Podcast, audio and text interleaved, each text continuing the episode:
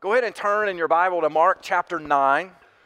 Mark chapter 9. We're, we're in a series in the Gospel of Mark that we're calling Servant King.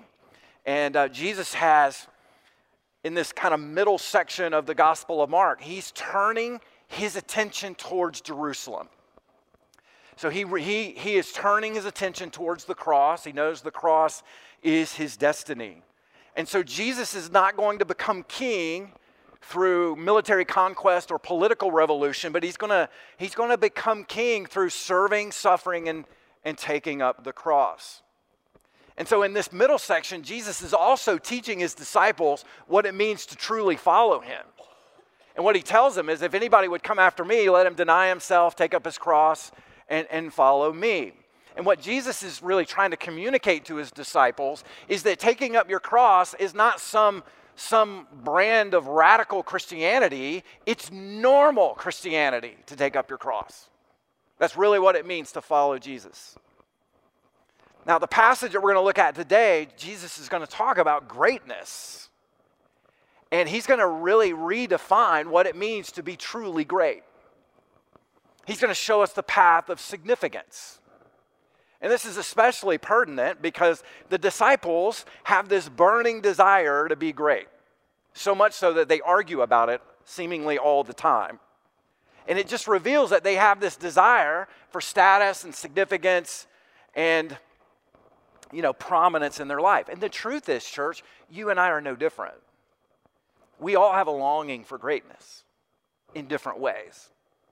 We're, we're all in some way or, or another searching really for significance. It's, it's ingrained in us, it's, it's a part of our, our DNA. We all long to be valued, recognized, and esteemed. That's why, that's why social media is a multi billion dollar industry because it taps into this desire that we have to truly be recognized. We, we get an endorphin rush when somebody likes a post or retweets a tweet or, or you know, we follow somebody. So, so really social media today is a way that we have this feeling of value and significance today.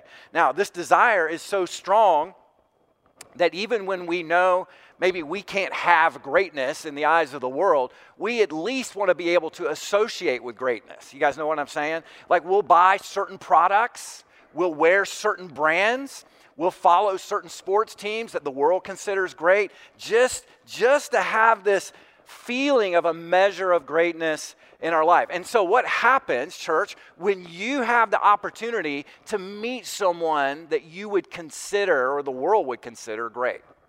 what usually happens? We go crazy. In fact, this week I, I, saw a video of LeBron James walking into a basketball game and sitting down. And I'm going to show you the video. I want you to watch the girl's reaction sitting next to him when she realizes who she's sitting next to. Watch the screen behind me. Even when he's not playing, has such an impact. Watch the girl on the right.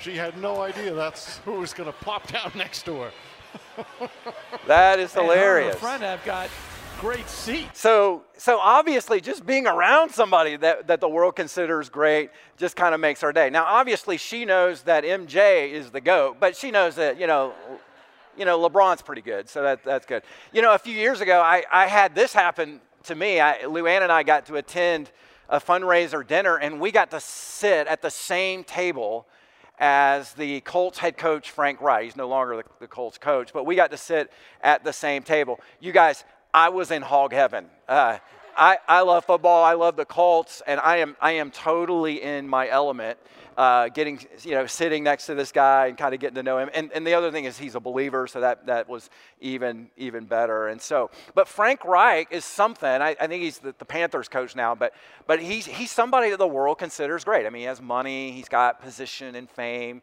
Uh, he's got a great family. You know, he has all of those things. And, and during dinner, do you, you guys know what I'm thinking about the entire time during dinner? Does he like me? Should I have laughed at that joke? You know, um, should I have said that? Did that sound stupid? You know, what, what, what's he think of me? Church, I'm not joking. Y'all are laughing, but I'm not joking. Now, you've probably met somebody that you admire too an athlete, a celebrity, maybe the CEO of your company or whatever, somebody that you consider great. And then all of a sudden you're overwhelmed with this unbelievable desire to be liked.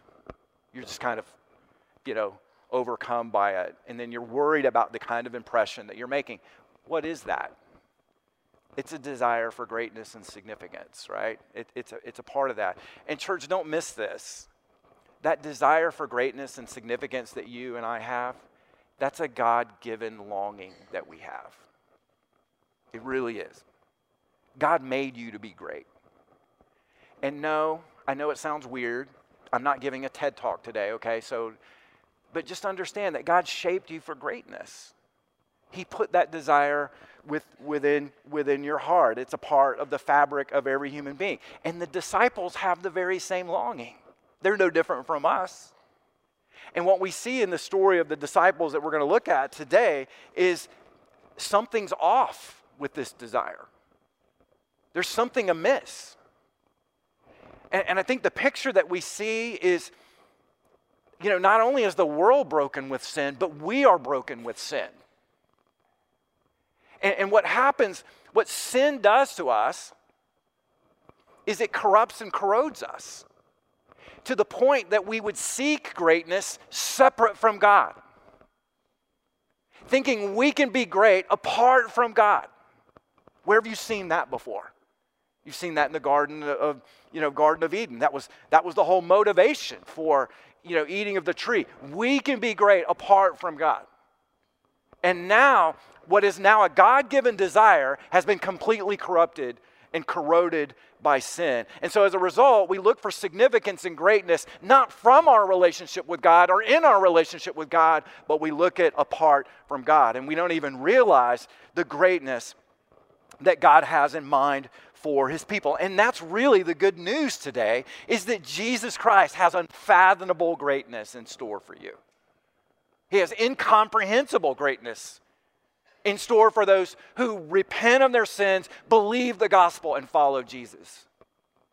I mean, church, He has greatness we can't even put words around. That's how much He loves us.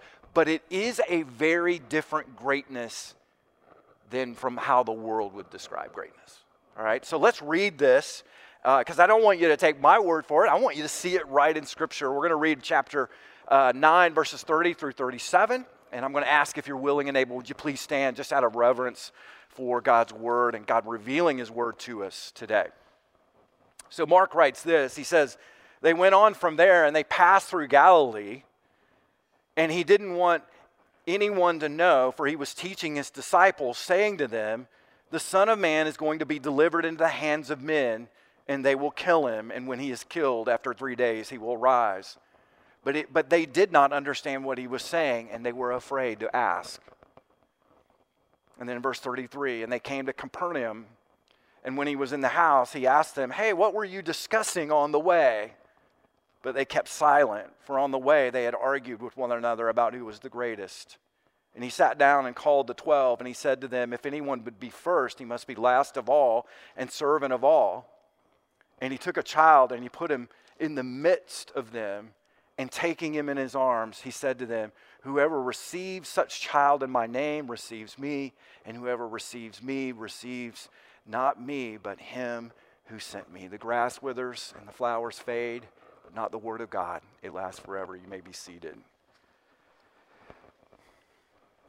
So I want to share with you just three insights from from scripture just from jesus into greatness and i want to i want to just talk to you about greatness explained, and then I want to show you greatness exemplified, and then I want to show you uh, greatness empowered, how it becomes a real uh, part of our life every day. So let's look at the first one greatness explained. Look with me at verses 33, 34, and 35. It talks about, you know, they came to Capernaum, and when he was in the house, this is Jesus, he asked them, Hey, what, what were you discussing on the way? Uh, but they kept silent on the way and they had argued with one another about who was the greatest. And so Jesus, Jesus sensed the tension that was kind of fomenting up among the disciples as they were on their way to Capernaum. They were on a journey and they got into a discussion. And, and, um, and, and so Jesus felt the tension then and probably felt it in the room when he asked them about it. And so he just says, Hey, what, you know, what were you guys discussing on the way? I think he understood what they were discussing. But I think this is a real picture of what sin does to us. Like I, I said a little bit earlier, uh, these guys have a God given desire for greatness within them, but this is what sin does it takes something good and it perverts it and twists it. So, like a movement at Asbury, something good, but never underestimate the power of sin and selfishness to take something over and, and corrupt it. And, and so that's exactly what's happening here. And uh, it, it's corrupted them to the point where they're talking about greatness, but now it's, it's breaking their fellowship. It's causing division and strife in, in their, their little band of followers. And part of the problem is, is that they, they, they have this agenda for Jesus. They see him as a political Messiah. They're going to kick the Roman, he's going to kick the Romans out and then establish the new kingdom of Israel. And they're going to get, they're going to get cabinet positions in the new administration. So, really, Jesus is their ticket to greatness, status, and significance. In fact, they were probably arguing who would get the highest positions within the kingdom. And it had to be I mean, absolutely comical to listen to this. It would be like your kids in the back seat of your van, you know, arguing with each other. You've been there, done that. But, uh, but each one saying, you know, no, I'm greater than you, and here's why. No, you have no room to talk. I, am greater than I'm greater than you, and and so it had to be kind of comical to unfold. But but but the truth is, it's hard not to love these guys. You, you guys know what I'm saying? It's hard not to love them because they are real, raw, and flawed, just like us, just like me. And it's hard not to love them because they have no filter. And they're just, frankly, they're just saying what we're all thinking.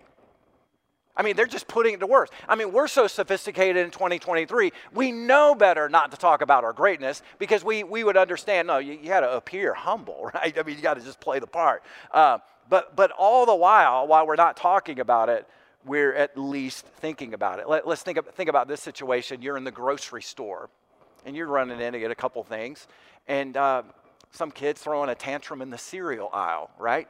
And uh, the mom's just pulling her hair out, and this kid's just going crazy, yelling, screaming, throwing a tantrum. What are you thinking? You're thinking, I'm thinking, lady, get control of your kid. Aren't, you know, I'm a better parent than you. That, that's, kind of, that's kind of what we're thinking. Or you're a dad on the Bantam football field, and your kid takes the ball and runs 80 yards for a touchdown. What are you thinking? My kid's bad, my kid's good. Got, he got that from me. That, look, look, church, I've done that. And you've done it too. We've all thought about our greatness in comparison to somebody else that we didn't think was great. And so we've all had these thoughts. And so Jesus is asking them the question hey, what were you guys talking about? And no one responds. Everybody's quiet. Quiet as church mice, right? They didn't want to answer because they, immediate, they immediately felt guilty and ashamed for what they did. And they're expecting Jesus to give them a lecture for why their desire for greatness is wrong. That's what they, they're just bracing. Oh man, Jesus is going to call us out for what we're, you know, this is obviously wrong. Our desire for greatness is wrong. And so they just kind of kept totally quiet. But interestingly enough, that's not what Jesus does. He doesn't call them out, he calls them deeper into himself. He doesn't reprimand their desire for greatness. What he does is he actually encourages it. Let me show it to you in verse 35. And he sat down and he called the 12. This is verse 35. And he said to them, If anyone would be first, he must be last of all and servant of all.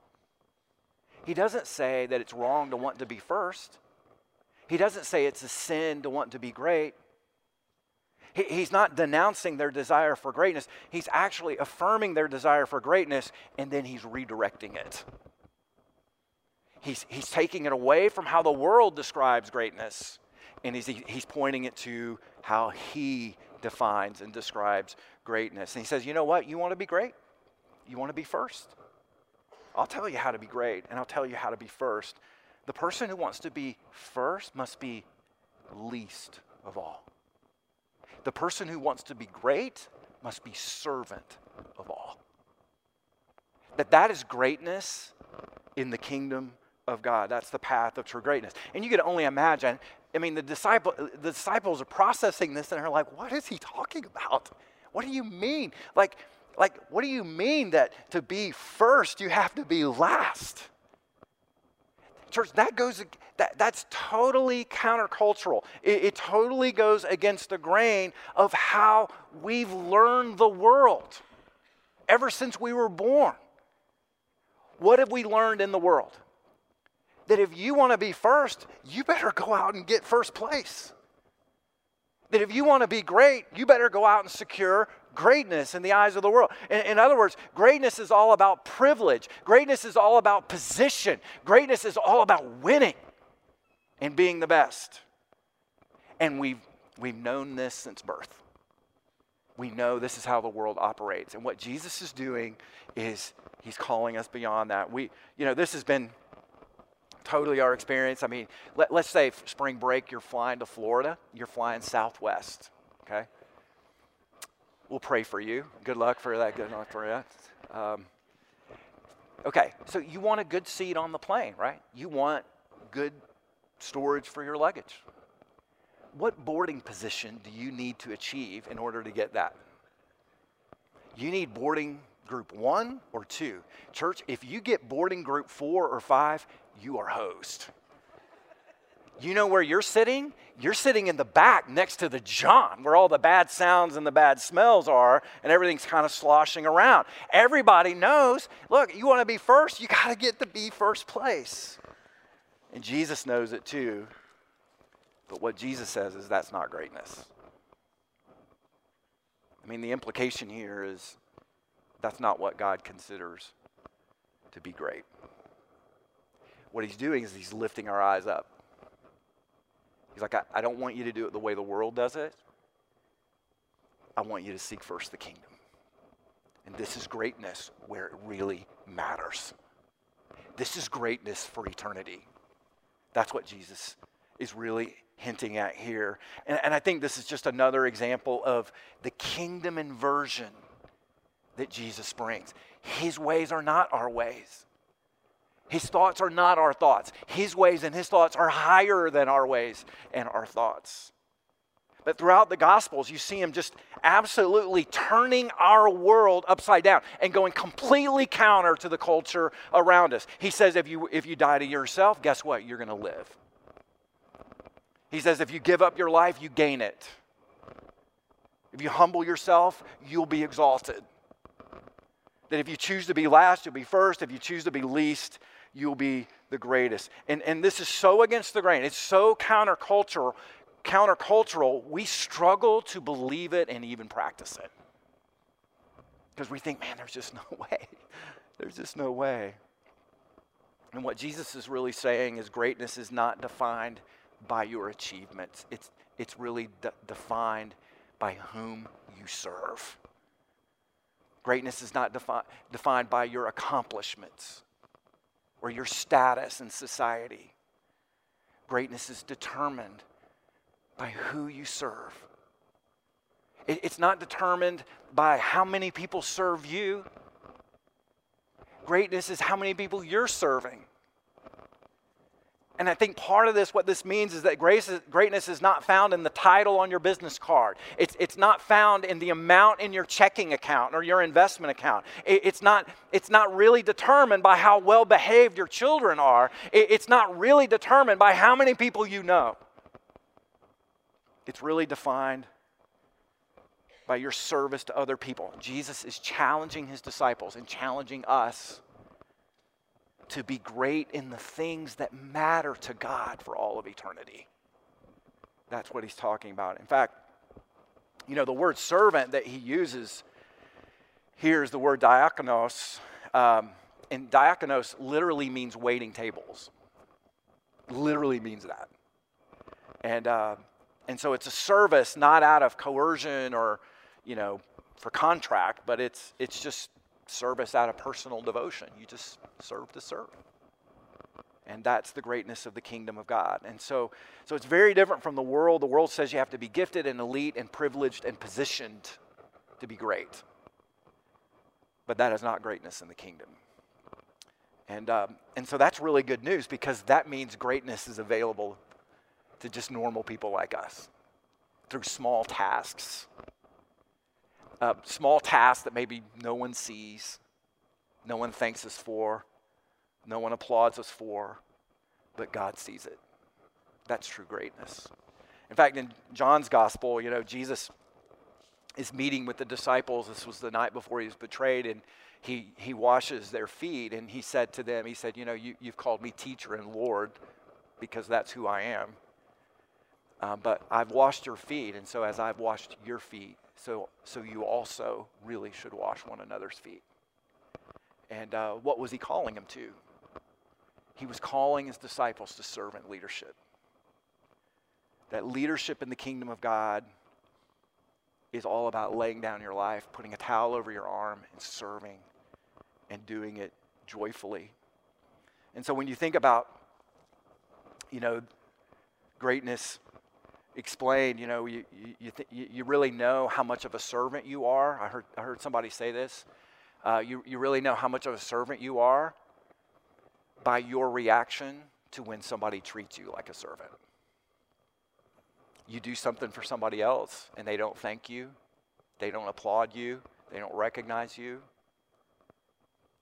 In your reaction to that, that's how much of a servant you really are by, by your reaction to it.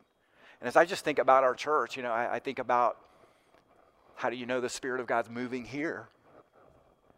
Because people are willing to serve that a true church, the, the church of Jesus Christ, it's not measured by its seating capacity. It's measured by its sending capacity. How many people are mobilized to mission and mobilized to serve in mission? That's how you evaluate what God is doing in any given church, especially here. So I just want to challenge you, are you serving? There's not a category in Scripture for a non serving Christian. There's just not. It's not there. So there's greatness explained. Jesus then shows us greatness exemplified. Let me show you this verses 36 and 37. Uh, this is a great illustration that he gives the disciples. He, it says this uh, he, he, took, he, he took a child and he put him in the midst of them and taking him in his arms, he said to them, Whoever receives one such child in my name receives me, and whoever receives me receives the one who sent me. So, so Jesus, what he does is, you know, there's these children around him, so he just picks up a child and he says, Look, being great in the kingdom of God, it really is a matter of receiving the child. So you're asking, well, what in, what in the world is he, is he talking about there? You, know, in our society today, we think much of our children we, we place high value on our children, like, like so much so that our schedules, our money, our entire lives kind of center around our kids. I mean, they really do. I mean, um, helicopter parenting is, is definitely alive and well. And, and, and so we kind of center our lives around our kids' schooling, our kids' sports, and our kids' activities. But, but this culture is different.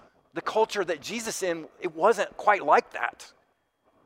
Uh, in fact, you know, children in ancient cultures were the lowest class of people. They were the lowest rung on the ladder. In fact, children really had no real rights.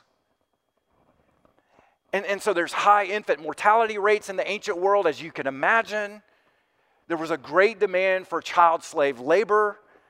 And so children were just commonly viewed in ancient cultures as less than everyone else in society. And so, in essence, what Jesus is doing when he picks up this child, he's embracing the lowest of society and he's saying, Look, if you'll receive and embrace the lowest, you are, it's like you're embracing me. And he's calling the disciples not really to, to model and imitate the children, but to model and imitate Jesus who is serving the lowest. And it's a foreshadowing of the ultimate service he would do on the cross. That's what he's pointing to. That he would serve everyone by giving his life on the cross. And again, Jesus is flipping our world upside down. I mean, he just turns it on its head and uh, says that, you know, this is, this is what it means to be great in the kingdom of God. And what this practically means for you and for me, I mean, this is just kind of on the ground for you and for me. It means serving people that exhaust us. It means serving people that are not emotionally fulfilling for us to serve. It, it means serving people who can't pay us back. Man, if only our politicians could do that, you know what I mean? Um, it means serving people who can't promote us in any way. It, it, it's, what it is, is it's just laying down our life in practical ways and not expecting anything in return. That's what Jesus is talking about. That's the path of greatness. I was, I was reading about this lady. Let me tell you about her. There was, there's this prison in La Mesa. It's, it's the La Mesa prison in Tijuana, Mexico. And this huge riot broke out in kind of the cafeteria area.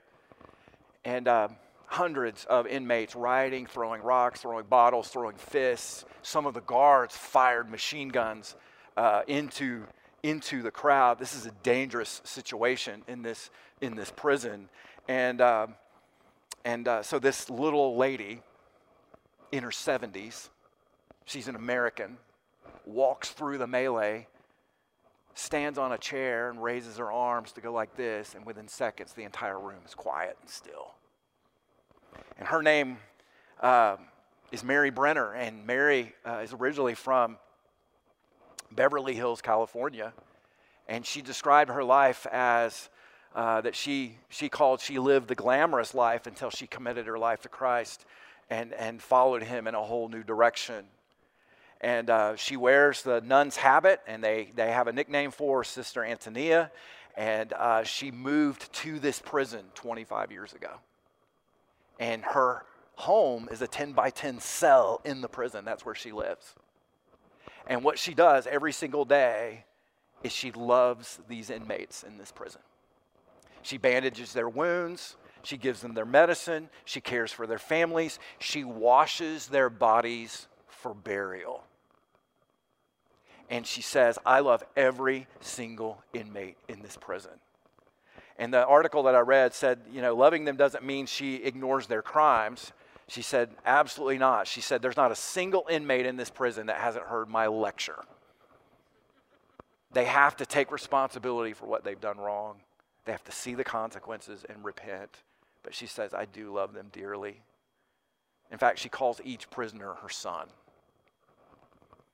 And although, this is what the article said, she lives in a prison, the, li- the prison doesn't live in her because her friends and all the inmates describe her as a person of incredible joy, hopefulness, love, and gratitude. And in a recent interview, she said, You know what? I wouldn't trade my cell for any place in the world.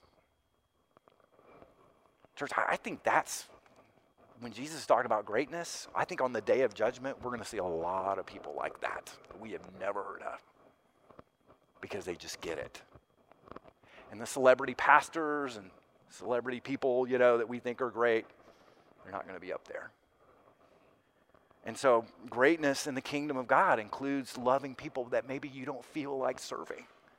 Maybe that you don't even want to serve. It could be your difficult next door neighbor. It could be, you know, a family member who is incredibly overdrawn on their account. It could be um, a very irritating coworker. You, you know, God's going to put you in situations where you may have to love someone who doesn't agree with your politics. There are going to be situations where God puts you in a, in a situation where, you know, God's going to give you an opportunity to serve someone maybe who's hurt you. Or maybe, maybe he's going to give you an opportunity to serve somebody who's really been very irresponsible with their life. And our first thought is, well, I don't want to serve them because I don't want to, you know, enable their irresponsibility. You see, all of us have groups of people that we that we would rather not serve, that don't that don't treat us right. But but serving them anyway is Jesus' idea of greatness. Now, how is this even possible? Like, how do we get to this place? Do I just challenge all of you to be better, try harder, and do more at being great? Is that what I need you to do? Is that what I'm going to challenge you to do? No. What I'm going to challenge you to do is to see the, how God empowers us to be the kind of people that He's called us to be, to, to really show you greatness and power. Let me just show it to you in verse 37, and you, we really get a hint of this here. He says this Whoever receives one such child in my name receives me, and whoever receives me receives not me, but him who sent me. And so, what Jesus is saying is that when we receive the least of these, we are actually receiving Jesus. So, so, so really, here's, here's where the power begins, begins to kind of uh, fill us and, and change us in our lives. Because really, in serving the least and the lost and the last, we end up serving Jesus. Why? Why is that? What is, what is he talking about? Well, it's really the gospel. He became the least and the lost and the last for us. See, he went to the cross and served us while we were his enemies. He died for our sins. He took our place. Philippians 2 talks about he emptied himself and became a servant. And he, and he came to earth not to command armies, not to lead a huge bureaucracy, but to go to the cross. And he did it because he loved you and he loved me. And he talks about this in this passage, verses 31 and 32. He, he says it this way For he was teaching his disciples, saying to them, The Son of Man is going to be delivered into the hands of men, and they will kill him. And when he is killed, after three days, he will rise. And they didn't understand what he was saying, and they didn't even want to ask him. So they had a hard time just kind of figuring out how is the Messiah going to do this and rescue us and die at the same time. But see, here's, here's where we have an advantage. They struggled to look forward to see what God was up to, but we have the advantage of looking backward to know what he was up to and what he did. And what Jesus did was he took our place to secure our rescue. He paid our penalty he paid the ransom that we had because we sought, we sought greatness separate from God. And so Jesus became an outcast for us. He became rejected for us. He became the least of us because he loved us. Let me show you Isaiah 53. It says it like this He was despised and rejected by men, a man of sorrows, acquainted with grief, as one from whom men hide their faces. He was despised and we esteemed him not. And so, what that means is Jesus took on rejection. He became an outcast for us. And so, so church, here's, here's the thing. When you realize what God has done for you and you repent of your sins and you put your faith in His grace, it changes you on the inside life enters into you. The life of the Holy Spirit enters into you and changes your heart. So now it's not about trying harder and doing more and being better, but now your heart is drawn to God in love. And you just want to serve because He loved you. And that's the change that we need. That's the power that we need. That's, that's the grace that Jesus calls us to. And I just, I just want to ask you today who is it that God's calling you to serve?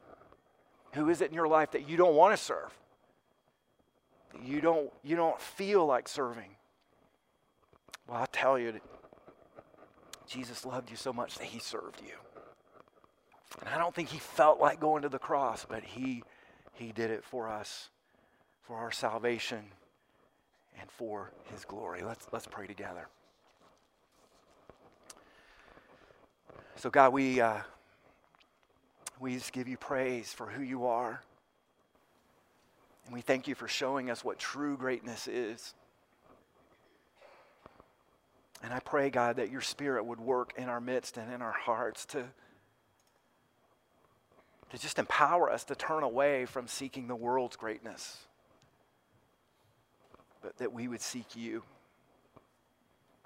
And so, Lord, I pray that you would uh, arrange divine appointments this week.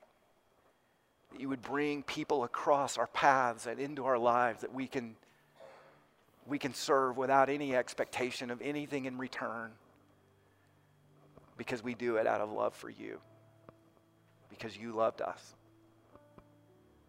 And I pray that we would see that you love even those that the world says are the least and the last and the lost. You love those that the world has written off. You didn't write us off. And so, God, show us that afresh and anew today. And we pray all of this in Jesus' name. And all of God's people said,